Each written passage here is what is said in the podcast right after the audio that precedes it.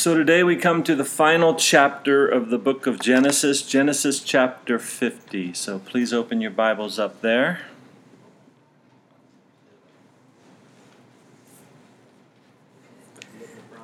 Now, last week we talked about um, the kind of father, the kind of dad that Jacob was. And we saw where at the end of his life, on his deathbed, he prophesied over the lives of his sons. Um, and we saw that he didn't hold back the truth, right? Um, though lying, you know, or, or sitting up on the edge of his deathbed as he was there, he still stood tall in his integrity as a man of God, as the man Israel. And I mentioned to those that were here last week that um, you were getting your Father's Day message a, a, week early, but for the fathers here today, happy Father's Day. Hope you have a blessed day. But at the end of chapter 49 last week, we saw where after Jacob was uh, finished speaking, we are told that he drew his feet up into the bed and he breathed his last and he was gathered to his people. And then here in chapter 50, verse 1, it says, Then Joseph fell on his father's face and wept over him and kissed him.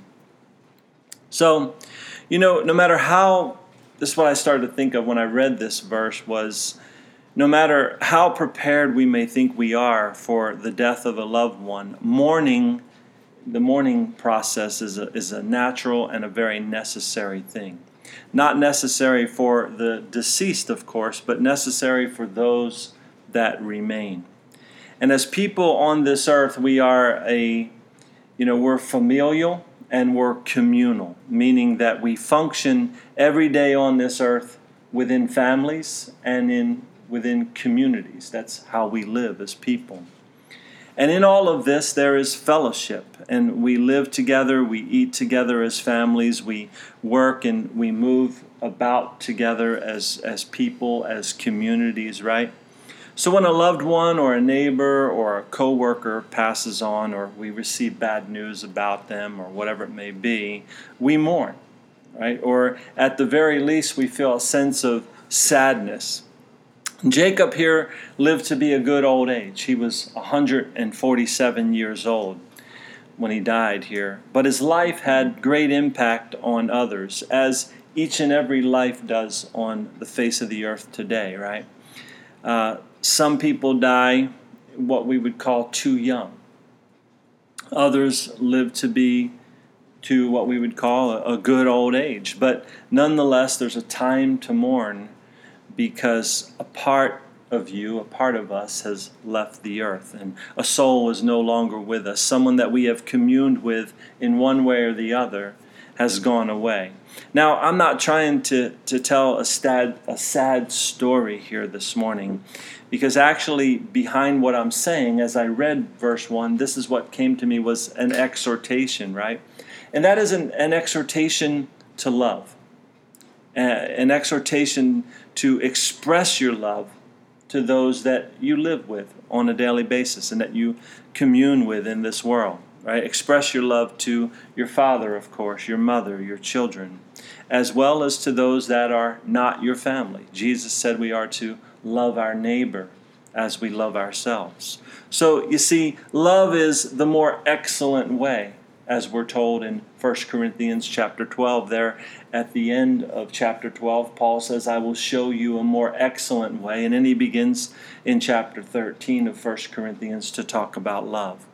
So there's no regret in love.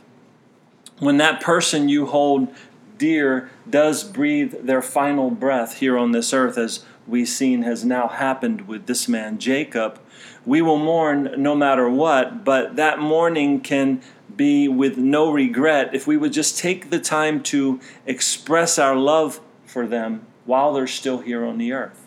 And this is really the life, the simplistic life that the Lord calls us to to be a people of love who express our love to one another. Joseph, as a son, he actually only had about 34 years that he spent on the earth with his father. because his first 17 years of life he was with his father. And then the last 17 years of his father's life he was with him. There was that time in between where Joseph was away from his father, um, being held captive and in Egypt, right? And now, here in verse 1, we see that his father is gone, and Joseph is greatly mourning his loss, right? So, honor the people you love, express the love that you have for them in your soul. Not just on days like today, which is Father's Day, or on Mother's Day, or things like that, but as much as we can throughout the year, we need to express our love for one another. Um, don't be afraid to speak with your mouth and to show with your actions the love that you have. Because one thing's for sure death, death is for sure, right? One by one, each one of us will leave the earth. In the Lord's time, we will leave this earth. But again, it's, it's not a sad story here. It's not it's it's somber, but somber can be a good thing. So the exhortation that I see from verse one as we see Joseph weeping here is to, to love while we live. Express our love while we live. You know, live life to the fullness and love to the fullness each other and the people that, that God blesses you with here on this earth to be in your life. And now Joseph here is going to be the son that will step up and take responsibility. And in verse 2, it says, And Joseph commanded his servants, the physicians, to embalm his father. So the physicians, so the physicians embalmed Israel. Forty days were required for him, for such are the days required for those who are embalmed. And the Egyptians mourned for him seventy days. So even though Jacob, also known as Israel, right, was a stranger in a strange land when he died, the people of that land held him in high regard. And there was 70 days of mourning for him. Uh, we don't have the details, but Jacob's life had an impact while he was in Egypt, even though he was only there for 17 years. And if you walk through this life as a man or as a woman of God, if you walk with integrity and you live in a biblical manner, you too can leave a legacy of honor behind. So there's two sides of the coin. The one side is to be the person that loves others while you're alive and while they're alive. And the other side of the coin is to be a person that is lovable yourself. Live in such a way that you're going to leave a legacy where people will honor you. Uh, one thing is for sure in this life we do reap what we sow if you are a selfish person in the way that you live and your life has always been about getting what you want get for yourself right and such then don't be surprised if you find at the end of the, your life you're you're dying all alone and there probably won't be much mourning for you. But again our lord calls us to love and he also calls us to be lovable people of love people of kindness and we'll talk about that a little bit more but verse 4 goes on and says, When the days of his mourning were past, Joseph spoke to the household of Pharaoh, saying, If now I have found favor in your eyes, please speak in the hearing of Pharaoh, saying, My father made me swear, saying, Behold, I am dying in my grave, which I dug for myself in the land of Canaan. There you shall bury me. Now therefore, please let me go up and bury my father, and I will come back. And Pharaoh said, Go up and bury your father, as he made you swear. Now, we saw this at the end of chapter 49, where Jacob pleaded with his son Joseph to allow him to be buried, not in Egypt, but back in Canaan, the promised land. And Joseph, in his integrity, will honor his father's wishes here. And verse 7 says So Joseph went up to bury his father, and with him went up all the servants of Pharaoh, the elders of his house, and all the elders of the land of Egypt, as well as all the house of Joseph, his brothers, and his father's house. Only their little ones, their flocks, and their herds they left in the land of Goshen. And there went up with him both chariots and horsemen, and it was a very great gathering. So the Bible the Word of God here is going to great lengths to point out to us that this man, Jacob, this man, Israel, is receiving a great amount of honor at his death.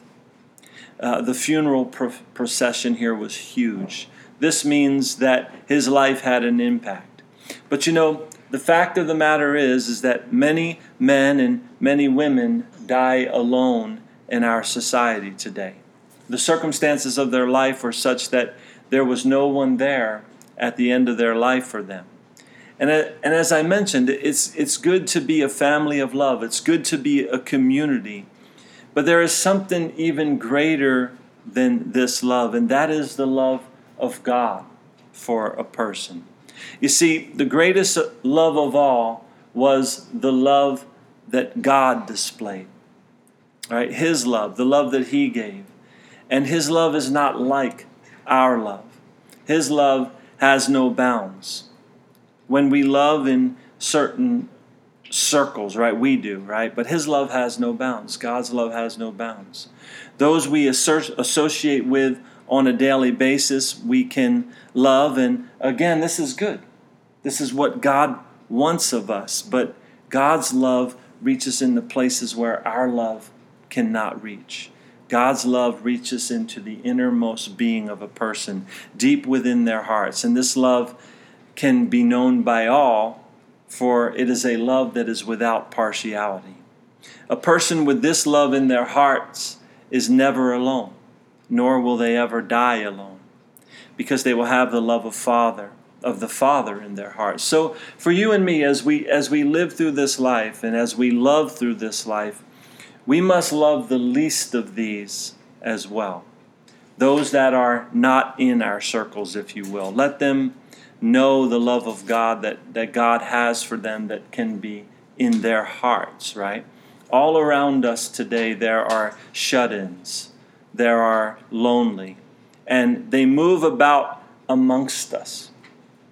And if they are not a part of our circle, then we can still find a way to let them know that God loves them and that they truly do not have to be alone in this life.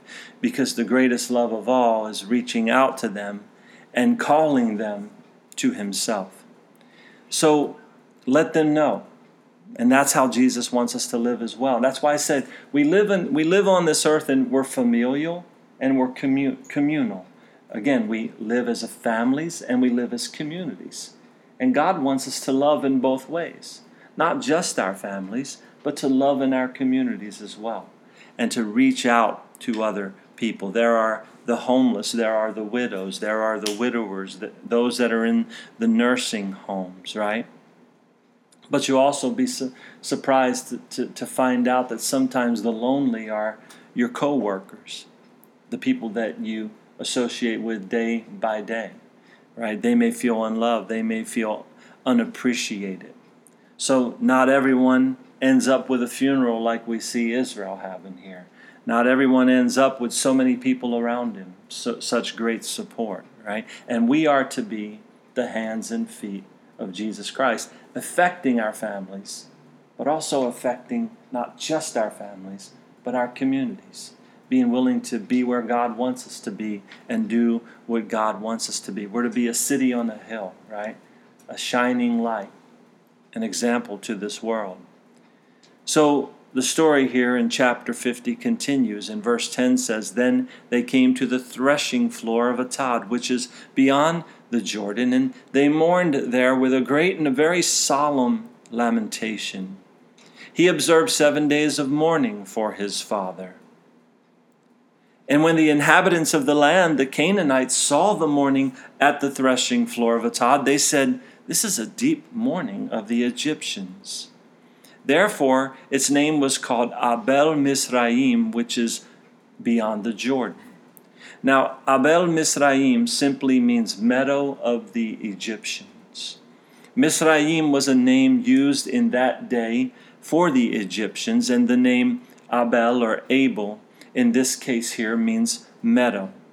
So we can get a visual picture here of where all these people were as they were mourning the loss of Israel. We can see, you can get a mental picture of where they were. They were standing in a meadow somewhere on the other side of the Jordan River. And the Canaanite people, the people that lived there at that time, took notice to how great this mourning was, and they named this place after that.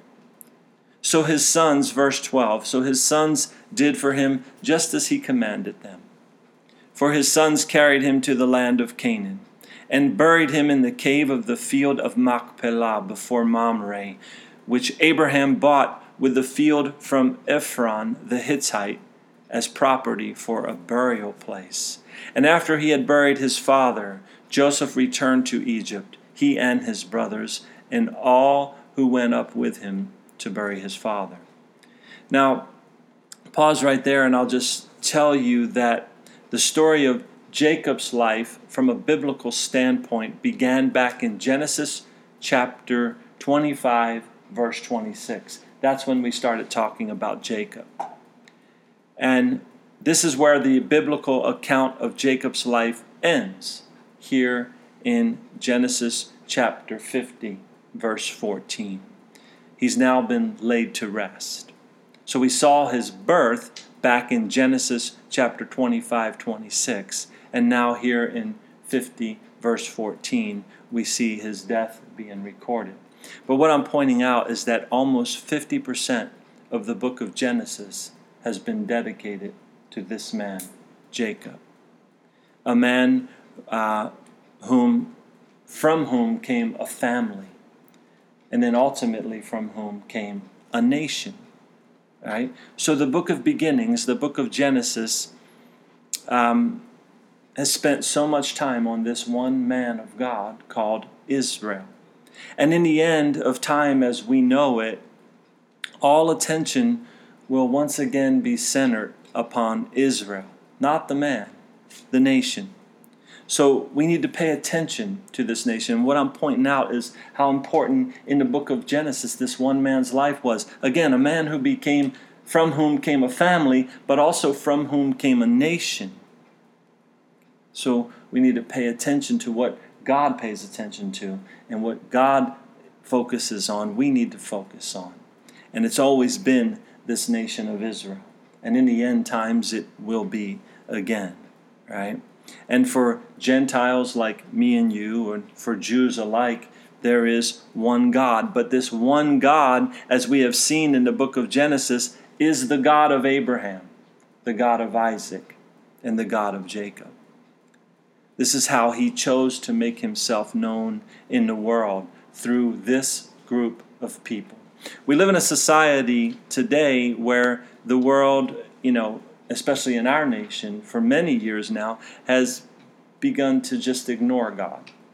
Took prayer out of schools, took the Bible out of schools. Even before I started in school, the Bible and prayer were taken out of schools. And we've become a nation that wants to take the Word of God off of our courthouse walls. We've become a, we've become a nation that is, that is not focused on the things of God. But we, as a people of God, need to pay attention again to the things that God pays attention to.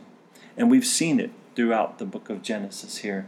You can learn so much just by reading through Genesis time and time again as to what God has done and what God is doing. Right? And of course, from this people group, from the Israelites, would ultimately come our Savior, the Messiah, Jesus Christ.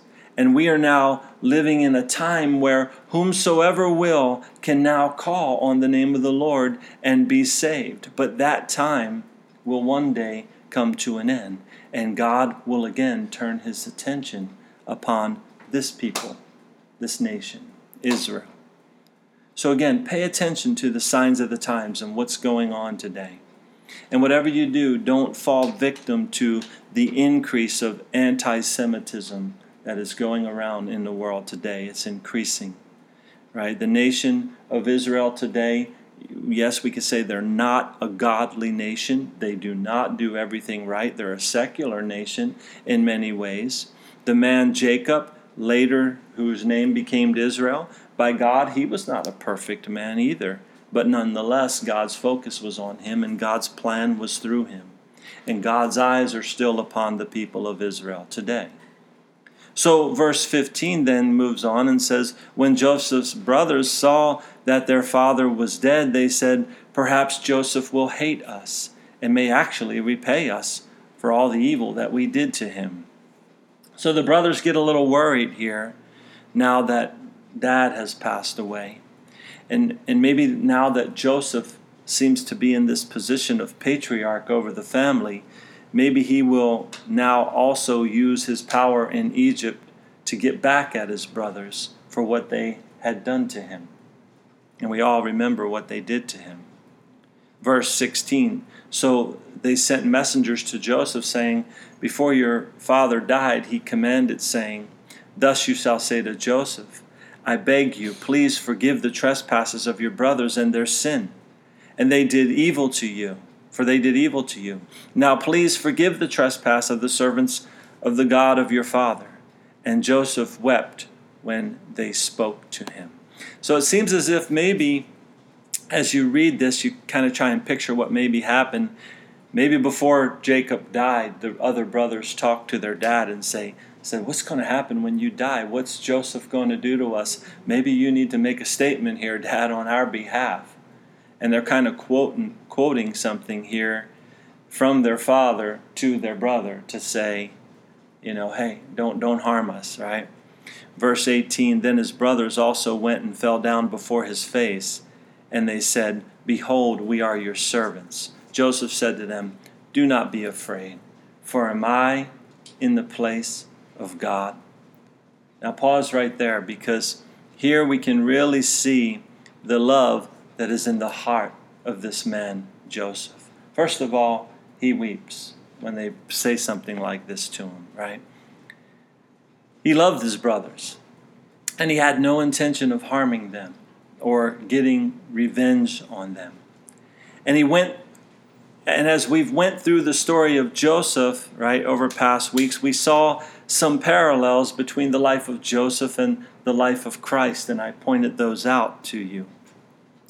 And even though, when you think about that, even though the Jews had their Messiah crucified, do you really think that in the end, when all power has been given unto Jesus, do you think that he's going to take revenge on them? No, he won't. In the end, he will love them just as he loved them in the beginning, with an everlasting love. The prophet Jeremiah pro- proclaimed this in Jeremiah 31 3. It says, The Lord says of Israel, I have loved you with an everlasting love. And Joseph had a great love for his brothers. Back when he told them his dream of them bowing down to him, he didn't do it in an arrogant way. It was just the fact of the matter that God had given him this dream. They hated him, but we never saw anywhere, when we studied that story, we never saw anywhere in the pages of Scripture that Joseph hated his brothers back, that he hated them in return. We never saw anywhere in the pages of Scripture where Joseph was, where it said that Joseph was bitter toward his brothers. Joseph was rooted and grounded in a relationship with the Lord God. He knew the truth in his heart. And here in verse 20, he says to his brothers, But as for you, you meant it for evil against me, but God meant it for good, in order to bring it about as it is this day to save many people alive. So listen, as we look at verse 20 here, Joseph is speaking the truth. It is a fact that what his brothers did to him, they did indeed mean it for evil. Evil was in their hearts when they did what they did. But Joseph chooses the high road. He doesn't put his eyes upon flesh and blood. Instead, he puts his eyes upon God and the hand of God and what God has done in his life. And we need to always keep in mind as we go through this life that there are things that happen. People do evil things. People will treat you poorly, speak poorly of you, tell lies about you. But you can always take the high road. You can always stay focused on God with your eyes fixed on Him. Because we have to keep in mind that we're told in the New Testament book of Ephesians that we do not wrestle against flesh and blood, right? But against principalities, against powers, against the rulers of the darkness of this age, against spiritual hosts of wickedness in the heavenly places. So often, when people do us harm, or they simply offend us in some way or another, right? We want revenge. They say this, so we say that. They do that, so we do this, right? This is the way of the world, but it's not the way of the Word. It's not the way of God. It's not the way the Lord wants us to live. So, which way do we live? Do we live in the way of the Word, or do we live in the way of the world? And this is how we always have to check ourselves. We always have to examine ourselves in everything, in every circumstance of life. Are we walking in the way of the world or are we walking in the way of the Word? We need to turn our eyes to the high road, turn our eyes upon the Lord, and ask Him to show us how to react in certain circumstances. If we profess to be Christian, then we are professing to be like Christ or Christ like. That's what it means to be a Christian. So, did Jesus get revenge on his brethren, the Jews who persecuted him and ultimately crucified him? Did he think bitter thoughts toward them, or did he say from the cross, Forgive them, for they know not what they do? Right? He didn't get revenge then, he's not going to get revenge when he returns. Again, he loves them with an everlasting love. So if we're going to be like Christ, then we will not retaliate against flesh and blood, but instead we will choose, as Joseph did, to understand that what matters in this life is God's will. That's what matters, not the will of others. Doesn't matter what someone says about me or how they treat me. What matters is God's will in my life and in our lives. And when the rubber meets the road, we really have to learn to live that way with every circumstance that comes up. So Joseph uh, assures his brothers here of his love, and he says in verse 21 Now therefore do not be afraid, I will provide for you and your little ones. And he comforted them and spoke kindly to them. So, do you see that there? Do you see what Joseph's actions portray? He offered his brothers comfort and he offered his brothers kindness, even though they did to him what they did to him. And our Lord, by his Spirit, offers us comfort and kindness today. And you know, again, just from a practical standpoint, Proverbs 15:1 says that um, a soft answer turns away wrath, but a harsh word stirs up anger. Think about that next time somebody starts a little thing with you with their words. If you, it's stirring up anger, and you can return it and keep it stirring, or you can put out a soft answer, a kind answer. Right? You see, the fleshly way to live is when someone speaks poorly to you or offends you in one way or another. The prideful, fleshly thing to do is to say, oh no you didn't right? And say something back to them. That's the prideful thing to do. You know in in this ministry as penny and i stepped out years back to do this ministry people have spoken down to us have spread lies about us but in those circumstances we chose just to walk away.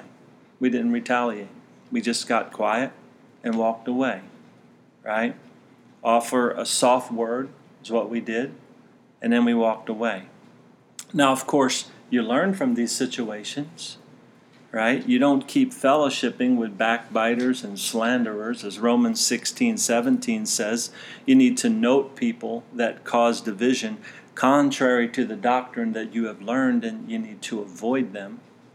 And the doctrine, though, that I have learned through the pages of Scripture is a doctrine of love, the doctrine of Christ is a doctrine of love. Joseph's brothers were repentant of their actions, so he did not need to avoid them. He loved them because they were repentant. And what did he do? He spoke kind words to them and he comforted them, right? And he assured them that God was working it all out for good. Then verse 22 continues So Joseph dwelt in Egypt, he and his father's household, and Joseph lived 110 years. Joseph saw Ephraim's children to the third generation. The children of Machir, the son of Manasseh, were also brought up on the knees of Joseph, or on Joseph's knees. And Joseph said to his brethren, I am dying, but God will surely visit you and bring you out of this land to the land which he swore to Abraham, to Isaac, and to Jacob. Then Joseph took an oath from the children of Israel, saying, God will surely visit you, and you shall carry up my bones from here. So Joseph died, being 110 years old, and they embalmed him, and he was put in a coffin in Egypt. So again, we see the mention of the land here in Joseph's final statements the promised land. The land that would belong to who? To the, it would belong to the descendants of Abraham, Isaac, and Jacob. Why do I stress that? Well, look at, because again, we need to pay attention to the times and look at the struggle over the land today and who they want to give the land to and who they want to take the land from. But the Word of God is truth, and the Word of God says that land belongs to the descendants of Abraham, Isaac, and Jacob, the land we know today of as Israel. That's where Abraham and Sarah were buried. That's where Isaac and Rebekah were buried as was Jacob and Rachel. And Joseph, too, wanted to be buried there. The Israelites had it good in Egypt for a little while. As long as Joseph was alive, they had it good there in Egypt. But Joseph will now die, and things will now change. The Israelites will now go on to be slaves in Egypt. Everything's going to change for them at this point. There will be a new Pharaoh that will come in. And that new Pharaoh will not remember Joseph, we're told. He will not remember all that Joseph did for the land of Egypt and how he saved that land. The new Pharaoh will forget Joseph. And then this new Pharaoh will come along and he will treat the family of Israel poorly. Okay? We will see this in the book of Exodus, which I encourage you to begin reading on your own. Right? But there we see in these verses how Joseph prophesies to his brethren that they will one day be brought up out of the land of Egypt and will be brought back to the promised land. He prophesies, prophesies that at his death here. And we know that this indeed will happen, and they will be brought up out of that land by a man named Moses, who God will raise up to take them out of there. But Joseph instructs his brethren that when that time comes, that he wants them to carry his bones out of Egypt and back to the promised land. He wants out of there too. He wants to get back to that promised land that, that God had for this people. Now, of course, it's going to take 400 years or so, over 400 years, before this happens. What Joseph is talking about here isn't going to happen for another 400 and some years before they will come to this place, but is important to Joseph here. And I will close this morning by asking all of us here how important is the promised land to us? Jesus has prepared a place for us where all those who have come to faith in Jesus Christ will one day be. There will someday be a, a new heaven, the sky above us, and a new earth, right?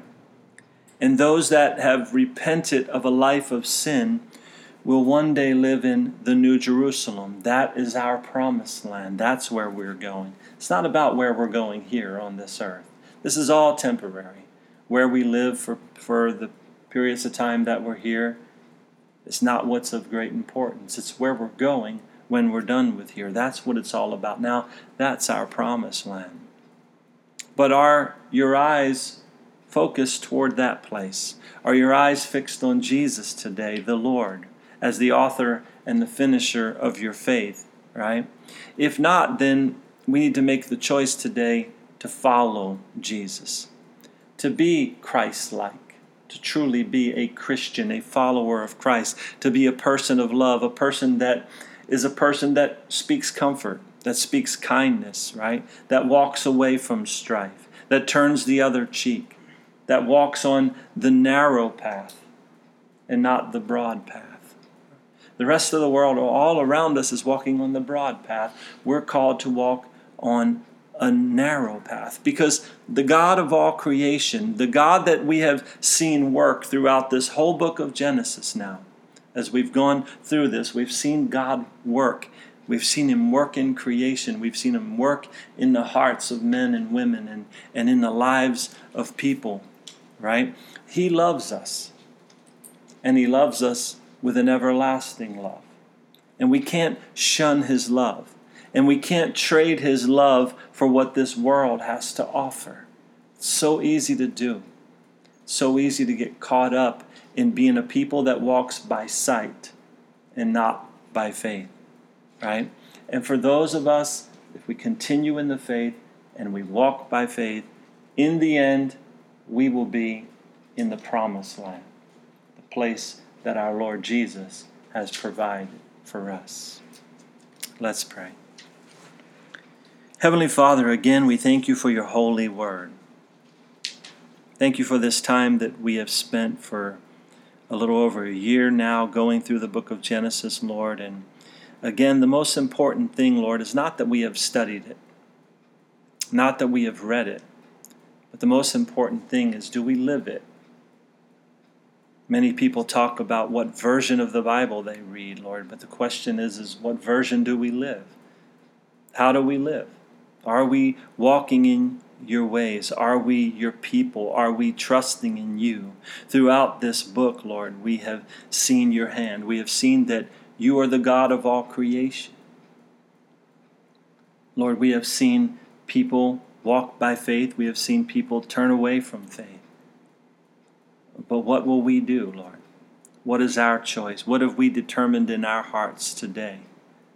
Thank you for your word. Thank you for your for your constant reminder to us, Lord, that you love us, that you have a purpose, that you have a plan for not only our lives as individuals, but for this entire world, Lord. You have a plan, and your plan will come to be, Lord. It will come to fruition. Lord, just as it, just as it is spoken in your word, it will be. So, Lord, may we be a people that walks by faith and not by sight. May we trust in you with all of our hearts. May we love you, Lord. And in, in and by so doing, Lord, may we love others. Love others that are around us that you place in our paths, Lord.